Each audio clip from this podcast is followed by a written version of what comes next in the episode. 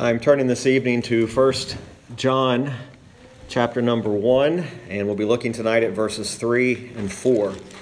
1 John chapter 1, verses 3 and 4. And our subject tonight is fellowship and fullness of joy. Fellowship and fullness of joy.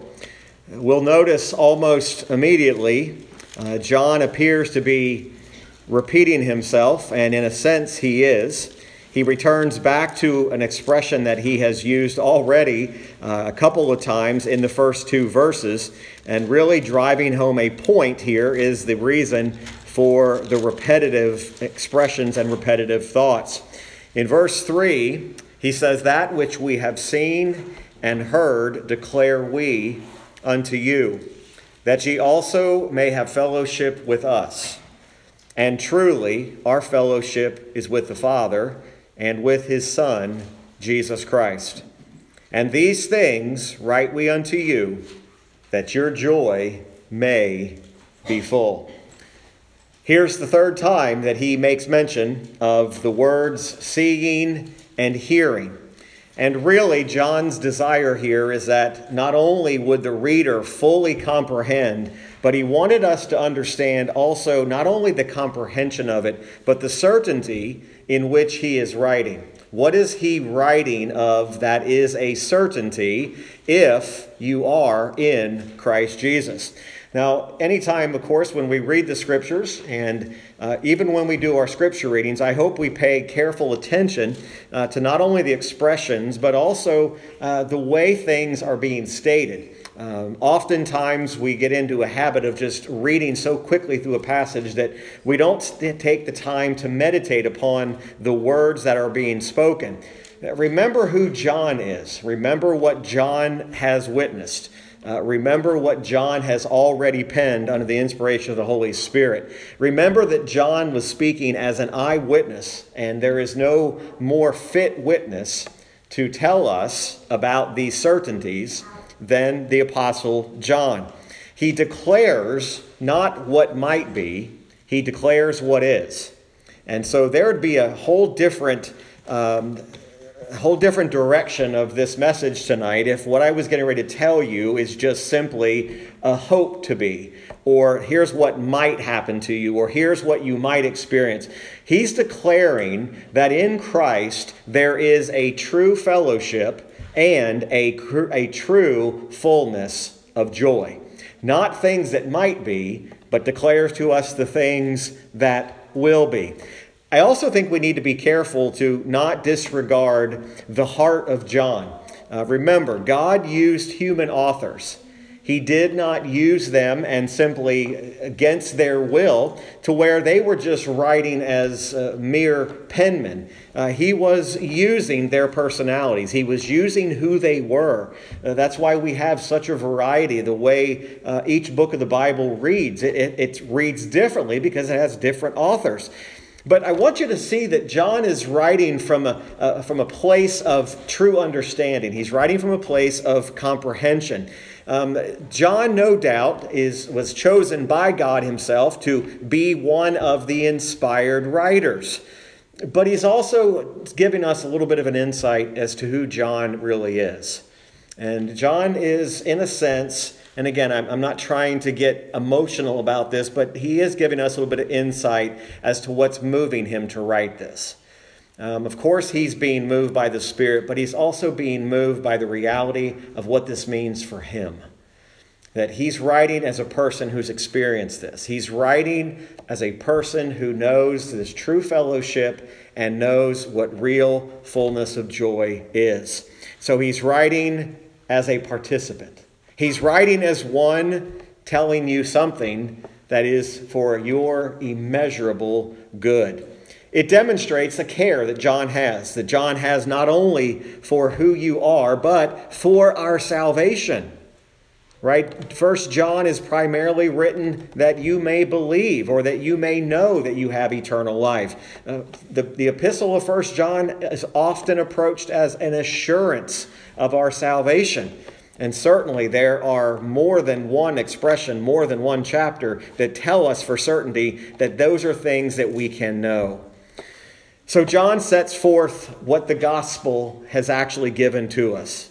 What is it actually provided to us?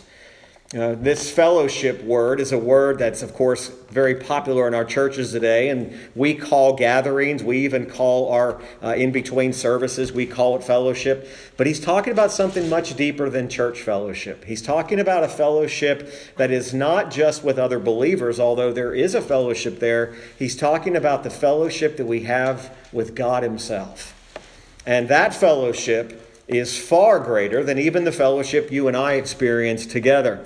Uh, it's necessary for, Paul, for uh, John to write this so that he's giving us that the gospel uh, it produces something that is not only tangible but something that's very precious to them that possess it. if you're in possession of eternal life tonight, if you're in possession of salvation, you are in possession of the greatest gift that could ever be bestowed upon a human being you have the gift of salvation. The ungodly do not have that same hope tonight. The unbelieving, the unbelieving soul does not have that fellowship with God. They do not have that certainty of fullness of joy. Uh, biblically speaking, sadly, they have a far different eternity awaiting them. But he wants us to understand, and as has been stated, that the only real place of true joy is found in the fellowship that we have in Jesus Christ. Uh, friends, there is never anything in this world that will bring you true joy. There are things that will bring you moments of joy. Uh, there are things that will bring you moments of real encouragement, moments of blessing, but your greatest, your greatest known source of joy is who you are and what you are in Christ, being in union with Him. John is talking to people who understand what this means. John declares that the apostles themselves, and you'll notice how he, and we're going to go through the exposition here in a moment, he says, That which we have seen and heard declare we unto you. We're declaring unto you, fellow brethren, what we have seen, what we have heard, all those that are gathered into this one body of believers, that we are all united to God. Think about that. He's talking about we are in the same fellowship, if we are in Christ, that John is in, the same fellowship that the Apostle Paul is in, the same fellowship that Abraham and Moses and Isaac and David. We're all part of fellowship that is with God. We're partakers of a true union, not a hypothetical, mystical union, but we are actually united together in Christ. John's not writing as a person who's downcast. He's writing this as a person who's experienced full joy perfect joy and happiness. It is sad to watch Christians today try to find perfect happiness, and yet their perfect joy and perfect happiness is not found in anything this world can offer, but it's found in their union with Christ. Folks, that's why even Christians come up so empty in their life. That's why they feel so empty and so dry. Because you're trying to find something that only can be found when you think upon and are reminded that fullness of joy is found in your fellowship that you have in Jesus Christ. John's reminding not only is this joy expressed, but this is the completion. This is what has come through the gospel. And I think what you'll see, really, if you were to give John and give this passage, just these two verses, kind of a thesis statement. Where is he going with this? What is he trying to show us? He's reminding those that are the faithful in Christ and reminds them where you ought to set and fix your affections. Fix your affections on Christ. Easier said than done, right? If it was that easy, we wouldn't need reminders. Wouldn't it be joyful if we just got up every day and we knew and we just automatically fixed our affections upon Christ? Did you notice that doesn't come naturally? Oftentimes, the eyes open, and sadly, the first thing that we fix our affections on is not Christ, but what we're facing, what the, what the day is going to bring to us, and what troubles we're experiencing. For those few hours while you were sleeping, maybe you weren't thinking about those particular problems, but your eyes open, and immediately the anxiety rushes back in, and all the things you have to do. And before you know it, it's the middle of the afternoon, and you haven't one time not one time have you fixed your affections upon Christ. And you wonder why at the end of the day you're all used up. You have to intentionally fix and set your eyes on Christ. Every day. It doesn't become automatic. What are we fixing our affections on? Are we, fi- are we fixing our affections on some kind of a hypothetical plan or some sort of a philosophy? No, we're fixing our affections on the certainty of the joy that's found in the fellowship with Christ. There is never a moment that is joyless if you fix your affections on Christ. Now, notice what I didn't say. I didn't say that there won't be moments in this human existence that will not rob you of your joy. Earthly joy, that is. But not that eternal joy, not that true joy, your true sense of happiness that's found only in Christ. So, what is John doing? Again, he's reminding us for the third time. It's as if he's saying, Brethren, I want you to know again, we have seen this, we have heard this. This is a confirmation and an illustration to you about what I've already said before, and I'm going to say it again. If you're anything like me, even spiritually speaking, I can be very stubborn and very hard headed.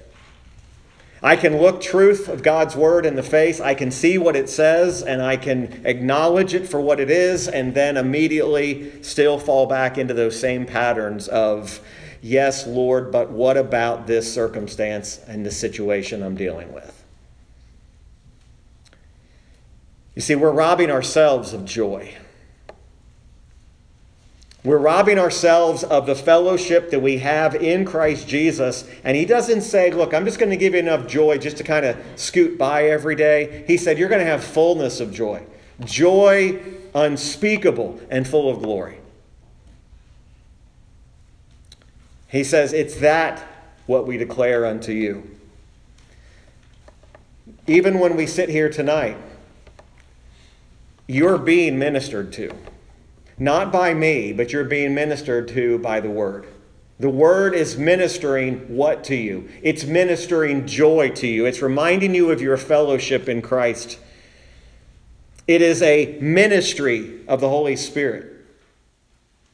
What is the gospel ministry? What is the message that's being declared to us? The ministry is, is that Christ is being declared and we're being reminded and it's being repeated again that Christ is the true God and He is the Word, as we learned last week, the Word of life. He is our eternity.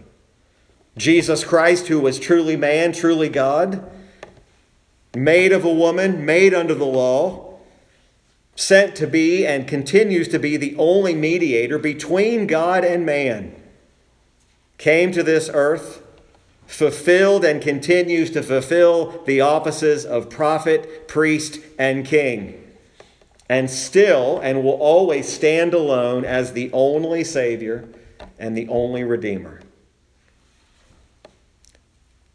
What John is declaring is the greatness of the salvation that we have in Christ Jesus. What a Savior.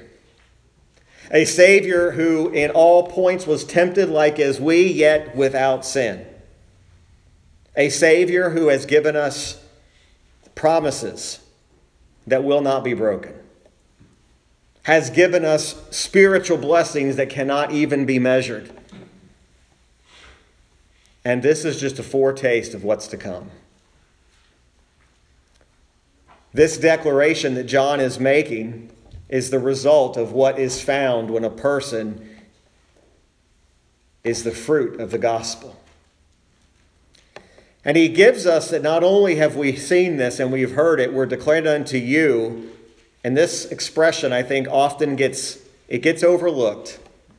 That ye also may have fellowship with us. How do we have fellowship with the us? How do we have fellowship with the apostles who heard, who saw, who handled him in that spiritual sense? You know what this means? Is that we enjoy and will enjoy the same spiritual privileges because we're a part of the same family of God. I think we get it in our mind's eye that yes, but this is John and this is Paul and this was Peter and they were just so much more. No, they were humans just like us who were saved by this glorious gospel, who we are in Christ and we are in fellowship with them as well. John calls God his Father. What are you and I who know Christ what do we call God? We call him Father. We have a true fellowship with him. We are invited to draw near to him through what avenue, through what way? Only through Christ. And as we come to Christ, we draw nigh unto him. We experience the presence of God. And every day, friends, every day, you should be discovering more of Christ's love for you. We're singing that hymn for the month of August intentionally. More love to Christ. More love to Christ. Notice it doesn't go the other direction. It's not talking about Christ, if you'll just love me more. Christ, if you will just show me more of your love. No, it's us who needs to be brought to the place where we want to love him more. What you love the most is what you'll set your affections on. What you love the most in your life is where your affection is set. Is it set on Christ? More love to Christ. On bended knee, that hymn says. When's the last time you prayed for more love to Christ? Oftentimes, our prayers, and I'm not saying we're praying amiss when we do this, but we come before the Lord on bended knee and we come to the Lord without, without even fixing our affections upon Him and we just rattle off what we want. Imagine actually coming to the Lord and asking for more love to you. More love. Again, it seems as if John forgets where he is and he seems to repeat himself, but no, look, he says next, and truly our fellowship is with the Father. Who is the Father? The Father of Christ Himself, the covenant promised in God, the Father of all His people. The Father that we are told we can draw near to in faith, and we can draw to Him and call Him Abba Father. Why can we draw to the Father? Because of the Son. We are in Christ. Now, notice this is a continuing thought. He says, We declare unto you that ye also may have fellowship with us, and truly our fellowship is with the Father and with his Son, Jesus Christ. Actually, being in union with Christ, we become, one commentator put it this way, we become a partaker of him. Now, we don't become him, we don't become God, of course, but we become a partaker of his blessings. We become a partaker of his fullness. We become recipients of daily grace. We are in a place of familiarity with Him, communion, fellowship. Song of Solomon, a, sadly a very, very ignored book, misunderstood on so many levels, speaks about this familiarity with Christ being brought into his banqueting house where his banner over them is love. It goes on and talks about him supping or eating with them, and we with him. This is the fellowship that John is talking about. He's talking about this is a truly blessed fellowship that you are in. Not only do you have fellowship with the Father, you have fellowship with the Son. Now, John doesn't mention here specifically fellowship with the Holy Spirit, but other passages of Scripture do. One of the familiar benedictions that I will read often comes from 2 Corinthians 13 14, which confirms this fellowship, this communion, is with the Spirit as well. The grace of the Lord Jesus Christ and the love of God and the communion, that's fellowship of the Holy Ghost, be with you all. Amen. I don't know how many of you have put this together, but do you know that most of the benedictions, when, I, when we read those at the close of our services, is leaving you with a reminder of the fellowship that you have in God? It's not just something to end our services in a very clear way. The benediction actually has a purpose. It has a purpose to send you off with the thought of this fellowship that you have with God the Father, God the Son, and God the Holy Spirit. Now, let me just say this as a side note, and this, we're all probably guilty of this, including myself. How many times when we leave this building is the last thing on our mind what the benediction told us? A lot of good conversations happen after church. Nothing wrong with that. But a lot of times, our mind, the minute that last amen is said, we don't edify each other with those thoughts. I mean, if you really ever stop to think about what would happen if we actually thought about and meditated upon what we just heard. We all enjoy fellowship together. We all enjoy being able to gather around the table and meal and coffee and all that. And there's nothing wrong with that. But do you know the greatest, the, what makes the fellowship of the saints so great is because of our fellowship with God. If we didn't have the fellowship with God the Father, God the Son, and God the Holy Spirit, would, this would just be a social gathering. This would just be something we come and we catch up on what we did this week. How was your week? But we have fellowship with the God of the God of the universe. And we have this fellowship with the Son. There is a danger of becoming too familiar with our fellowship with the Father. But then again, notice what he says in verse 4. He goes on, if that's not enough, that you have fellowship, and notice he says, truly our fellowship is. He doesn't say this might be the case. He gives us the exact reason why, he, why he's already written the first four verses of chapter 1. These things write we unto you that your joy may be full. Now, I have a note in my Bible. Some of you have the same Bible I have. Look at the note. It just says, The result of fellowship and goal of the gospel is what? Joy. Joy. That your joy would be full. Now, what things is he talking about that we write unto you? He's talking about the, the truth of what he's already spoken about in verses 1, 2, and 3. What's he written about already? He's written about the deity and the humanity of Christ. In four short verses, he's already told us about where eternal life is and who it is in. The word of life, he's told us what about the truth. He's told us about how he was manifested in the flesh. John is writing concerning that eternal life and the salvation that's being declared in the gospel. This is the source of not only our fellowship, but the source of our joy. That your joy may be full. Now, there can be a couple different perspectives on this. John could very well simply mean spiritual joy in this life. Now, I know it's not easy to do this, folks, and I'm not telling you that I've mastered this.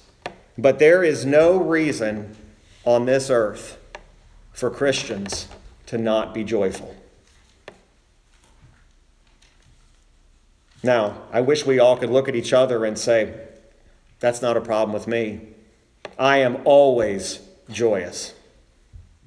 The problem is, is we're not. And the problem isn't that we're joy, our joy is to be full. It's because our eyes are not fixed on the right thing and on the right person. Folks, I can't tell you how hard it is to fix your eyes on the Lord Jesus Christ. We get so prideful that we think we can actually manage and navigate this life on our own. And many days we get from sun up until sundown until our head hits the pillow, and not one time have we considered our fellowship with Christ. And we see, hmm, I made it through that day without any problems at all. Oh, you made it through the day. But you know what you really missed? You missed the full expression of what the joy filled Christian life is supposed to be about. I think if any of us actually saw what fullness of joy in Christ by having your affections fixed on Christ look like, we would never want to give it up. I'm convinced many of us have never actually experienced it in this life. One of the saddest statements I've ever heard people say over the years is, you know, I'm just I'm just trying to hang on in this life until the Lord takes me home. What a horrible way to live. Oh, there's great joy coming when He comes back for you, but that's not the way the Christian life's supposed to be lived, that you're just enduring this. You say, How can you be joyful when the world is so dark? Because of your fellowship in Jesus Christ. That no matter how dark the world gets, the light of Christ is shining in your heart. Our circumstances should not be dictating our joy. And you say, You don't know my circumstances. And if I wasn't trying to be cute about this, I'd say the same thing to you, and you don't know mine. Circumstances are not what make you joy, joyful or happy. But he says your joy is filled, increased. How do we increase this joy? By thinking upon our consequences? No, by considering his proper deity. Who is Christ? What has he promised me? What does his incarnation tell me? What does it mean that I have a mediator who's at the right hand of the Father? Is that just a theological seminary level term to you, or do you actually experience what it is? Have you ever stopped today to even think about what it means you have a mediator in the Lord Jesus Christ at the right hand of the Father, who at any moment of this day, and actually you should have been all day because the Bible says pray without ceasing, you have had access and fellowship with the entire Godhead all day long, every day. When you consider the right things, consider your standing, considering that you have been freely justified by His grace according to the righteousness of Christ. Full atonement has been paid by His blood. Folks, imagine if we could just fix our eyes and get just a glimpse of the glorious person of Christ. Our eyes today have seen so many things probably many things that did you absolutely no good at all. But let me ask you this Have you had a glimpse and a view of the glorious person of Christ today? Have you seen him one time today? And I'm not talking about seeing some bodily image of him. That's to make him so that's to make such a shallow thought. Have you seen his glorious person because of your standing in Christ? You see, we're not supposed to just have this hypothetical communion with Him. We are actually in fellowship with Him. We sing hymns that talk about His love for us. We sing hymns about how His love passes our knowledge. We sing hymns that brings full joy. How many times do you sing those hymns without discovering His love, without joy? Even the hymns that bring conviction, we ought to sing them with joy. You see, that's part of the problem that we have in our world today is we're always looking for the joy that comes in the in the world and yet every day we have right in our own hearts we have the joy of Christ. You know, we really are supposed to glorify God and enjoy him forever. It's sad that that little expression that shows up in the Westminster Confession of Faith kind of gotten dropped off. You know, that's the rest of it. What, what, is, what is the chief end of man? To glorify God and enjoy Him forever? Enjoy. The last people on this earth who should be downcast and joyless are people who have fellowship with the Godhead. When you get a view and what John is talking about, remember, John said, We've seen this, we've heard him, we've handled him, and he said, This fellowship we declare unto you as well. John's talking about an experimental acquaintance, the enjoyment of what it means to know I am in fellowship with this God. Now, it can mean spiritual joy in this world, and there is a joy about the world to come. There is a joy in knowing that we will be forever in the presence of Christ. There is promises in the Word of God that there is a fullness of joy and there's pleasures forevermore. But do you know that even right now we can express the ultimate glory of what God has for us even now? The gospel declares, yes, we are sinners. The gospel declares that we need a perfect Savior. But do you know there's no greater joy that comes to the heart of another believer than to see a, a person who was dead in their trespasses and sins now come to know Christ as their Savior? There's no greater joy for ministers of the gospel. There's no greater joy that a, a preacher or a pastor has than to see somebody have their eyes open to the truth of who Christ is. Folks, this is what establishes us. This is what gives us a foundation. This is what gives us a firm fitting, even when the storms of life are battering your house.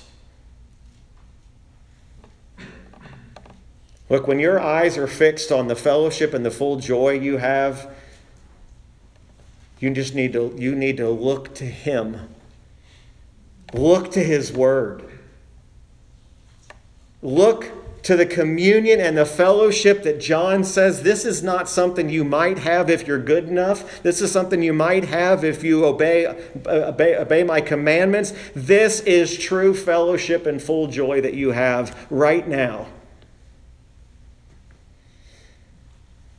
I said earlier that wherever you're, wherever you set your affections, that's what you love the most. It's interesting, Jesus himself in Matthew 6:21 said, "For where your treasure is, there will your heart be also." It's not just a verse we're to memorize and hide in our heart, it's the truth. Whatever you treasure the most, that's where your heart is. Is your heart fixed upon the things of this world, or is your heart fixed upon the treasure of who Christ is? Folks, I truly believe if we comprehend what true fellowship is, and maybe this is something you need to do in your own study, what does it truly mean to have real, true fellowship with God?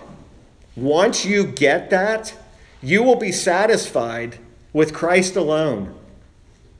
You won't need anything else. The desires that are burning within you that say, Look, I need this to be happy, I need this to be joyful. No, You'll be satisfied with Christ. That's what John wants us to understand.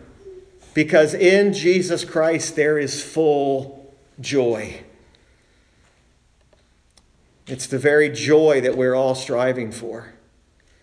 Now, Paul doesn't use these words in Philippians 3, verse 8, but he is implying by where he has set his affections that he understood what this fellowship and full joy is.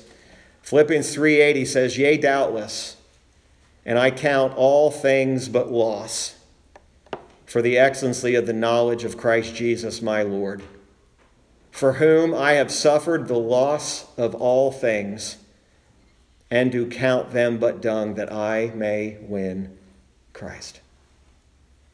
The only people who count everything in this world for loss and count even if they lose everything in this world, he said, Everything in this world, I count them but dung. I don't have to tell you what that word means. It's the lowest of low. He said, I count it all worthless.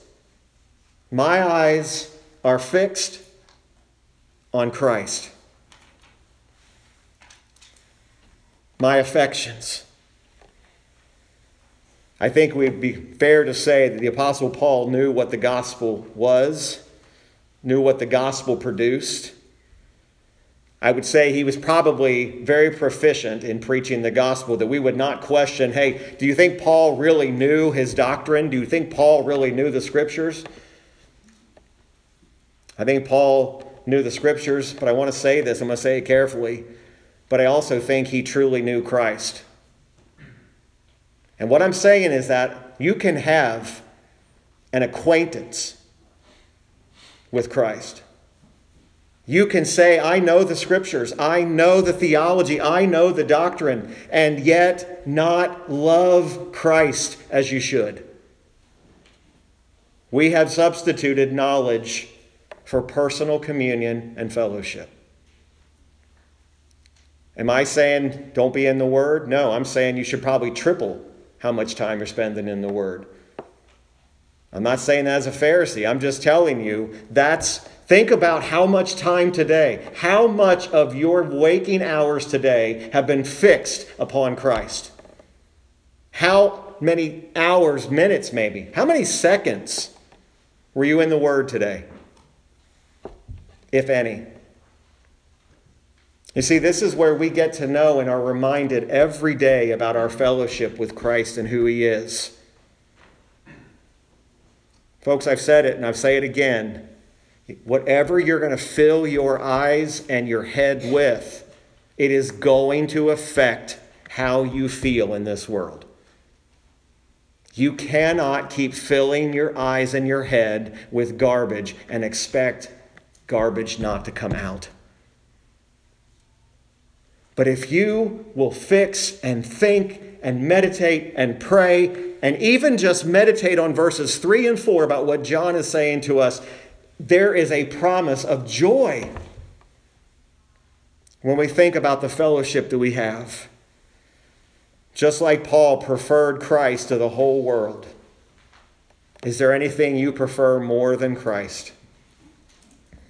Paul is telling us in his letter to the Philippians I'm ready to relinquish everything in this world to win Christ. I will give it all up because at the end of the day, all of it is worthless rubbish that should just be on the trash heap.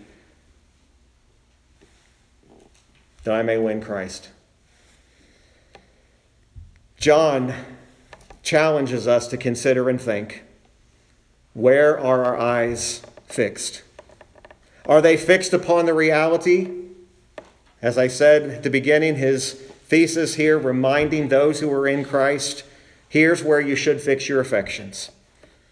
And I'll just simply close by asking that question Are our affections set upon Christ Jesus and the fellowship and the full joy that we should have with Him? Let's pray together.